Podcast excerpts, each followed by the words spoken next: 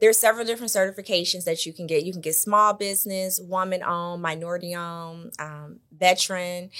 You can get disabled. There's something called HUBZone. HUBZone is based off of where your office is actually located. If your office is located in the inner city, they provide different certifications and opportunities for that.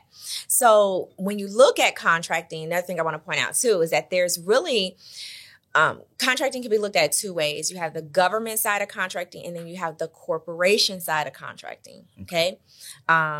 And those certifications can kind of go for both, depending on the type of certification that you get. Okay. So the majority of my business comes from corporate, because that's banks.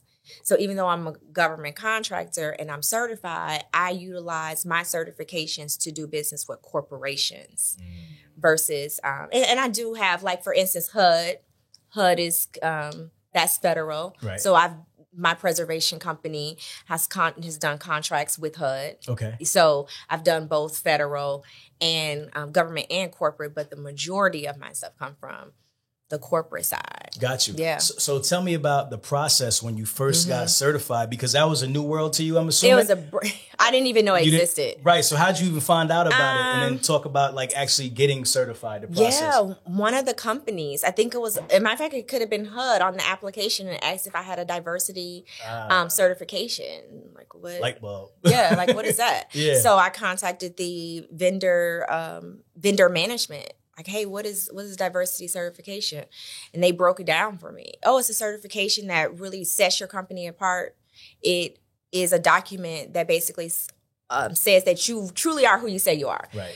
Because what happens is you have a bunch of white companies that utilizes or try to get certifications because they know how important certifications are. Right. But we don't know. They know how much money is available in contracting when it comes from minorities and women. So what they'll try to do is, they'll use their wives to be the front of the company to try to get the woman-owned certification, because then they can go after woman-owned contracts. Okay. Or they'll get, their homeboy, who might be Black, right, as the front of the company, and put him on the business so that they could try to get the minority-owned certification, right? So when I found out what it was, I'm like, oh, and start reading how, because that's how my contracts extended for so long. The company had to have so many minority-owned, woman-owned, certified companies. So if I tell you, if the vendor asks me, hey, are you a woman? Yes. Are you Black? Yes. But how do I prove that? Right. And we prove that through documentation, which is considered the certification. Okay. Yeah. Okay. Yeah. And so that's how I learned about diversity certifications. Got you. So what are some of, like, the, I guess, like, minimum, I'm sure there's a bunch of different things. What's some of the minimum criteria that you have to meet in order to be certified? Let's say, for example, for your certification. Well, I had to be a woman, I had to be Black, right? Check the box. Yeah. Got that covered. You got that covered. You have to have a registered business. And when I say that, I stress that because you would be surprised at the number of people who have businesses, but their businesses are not registered. Their businesses aren't registered in their state. They do not have the proper documentation. You have to be registered in your state. You have to have your federal EIN number. You got to have your bank account. And then in addition to that, you truly have to have the experience. You got to have the experience. Some people want you to have the experience for a year or more. Some will take you immediately. Right. And let me explain what that means. So on the certification level, there's 4 different levels of certification, okay? There's the federal level, there's the state level, there's the city, and then there's the corporation level. Okay. Well, one does not recognize the other. Okay. So that's one of the things I love about Certify My Biz, too, is that we help people determine which certification makes sense for their business. So I'll give a prime example. If someone comes to me and they say, I want to do business with Kroger or Target, why would I get them federally approved to be a contractor? Right. That means they need to be corporate certified, right?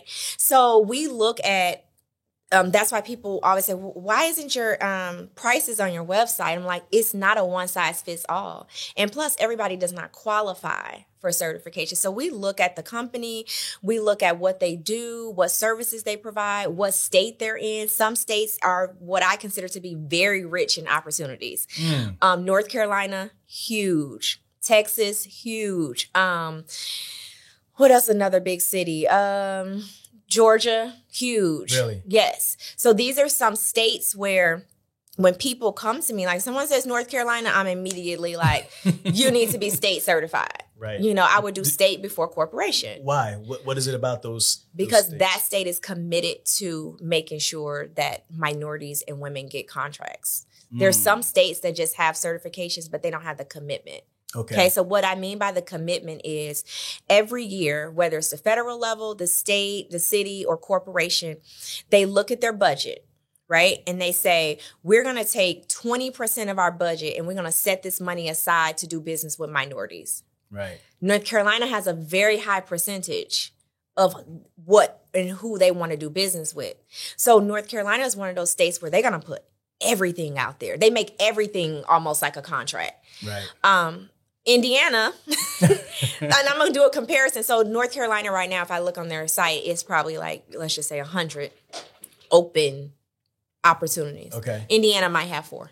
Wow. So I'm just trying to show you the big difference between a commitment from a state. North Carolina is really good at that. Texas is amazing with that. They are really committed to doing business with people who have their certifications. So in the different states, like you said, between Indiana and North Carolina, do they are they allotted the same spend, but just one is more committed? So it's just a different amount. Yeah, that's another thing. Your state might have, one state may have 7%. North Carolina, So they might say, we're going to take 7% of our $100 million budget and set it aside to do business. Or someone else, like Indiana is 14%. North Carolina, I believe, is in the 20+%. You might have some states that are like 7%. So that's why I always say that every state is different. So when someone comes to me like, I just want to get certified, I'm like, we got to look at the big picture. We got to look at what you do. And then that's another thing. We look and see, has that state ever awarded trucking contracts? Right. What would be the purpose of me getting you certified on the state level if they've never awarded trucking contracts, if you're in trucking? Right. So we look at everything. Got you. Yeah. Is that public information, like how much the state actually has to spend? Like, can you research that? Absolutely. Where can people research that kind of information? Absolutely. So you just put in, you should be able to go to your state's procurement website. Okay. So basically that's their purchasing department. Okay. And it should tell that information there. If not, I always tell people, just use Google. All you got to do is put in like, North Carolina's, I think they call it diversity budget or something of that sort. And then you just put in, and a lot of times it'll pop up and you'll be able to see it somewhere. But yes, that budget is open. So like the federal government has a $500 billion budget. Mm-hmm. It is a law. It is a law that they have to spend 23% with small businesses.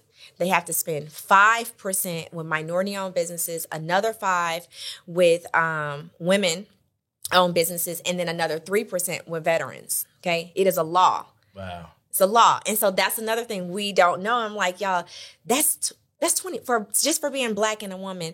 That's 50. If I take both, 50, 5 and 5, that's $50 billion. Even if I got 100,000. Right. Right. Of that $50 billion, because it's set aside to do business with companies like mine. I read an article the other day that the SBA, so the small business member I told you, they get 23%. So even if you're not black or even if you're not a woman, you're a small business, you're still falling that 23% bucket. Okay. Right? Yep. I read that they had last year a record-breaking number. They went way over and beyond. They did $145 billion with small business. They spent with small businesses. So their normal budget was $115 billion. They spent $145 billion. So they're doing business with us. Yeah. We're just not going after it because we just don't know. So that's why I'm so passionate about teaching. If you're twisted, confused, or stuck about trucks, don't be dumb. This is the place to come. Truck and Hustle. Let's go!